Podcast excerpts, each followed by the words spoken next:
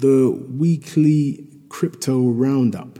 As I always start off by letting people know I am not a financial advisor and I'm definitely not giving any financial advice. It's just a roundup of what's been going on over this week in this volatile space.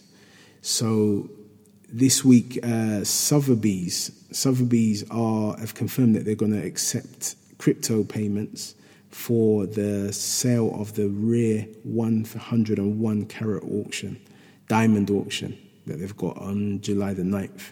So they're taking they're only taking Bitcoin or traditional currency. So so yeah, that's that's that is a big thing. I mean, it's a big diamond as well, 101 carat.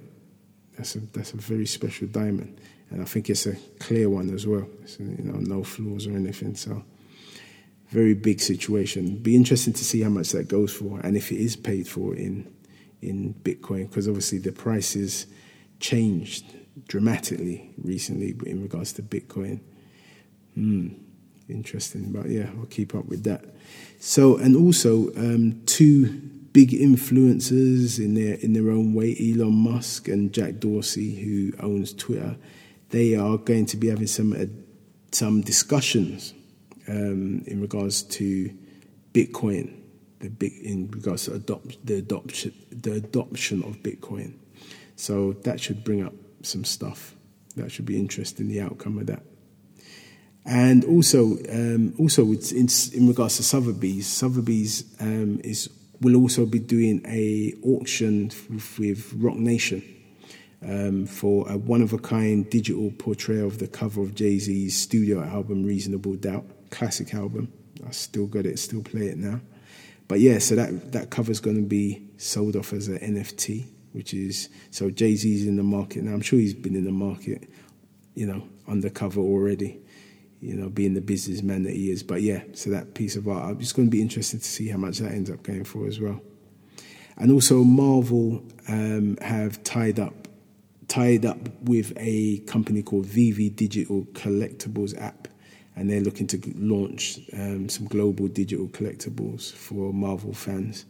So that should be. I mean, Marvel, um, even before NFTs, you know, they make their, their merchandise, so they have loads of collectible stuff. But now they're just really opening up the market now, getting into the NFTs. So that'd be interesting to see what and how much they go for, whether they're within the price range of you know buying things for your for your children and stuff like that, or even for yourself. You know, sometimes when it comes to some of these childish things. If you're a parent like me, you kind of use the kids as disguise because I'm I'm banging to Marvel as well as much as my my kids are. So so yeah, we'll be doing that together.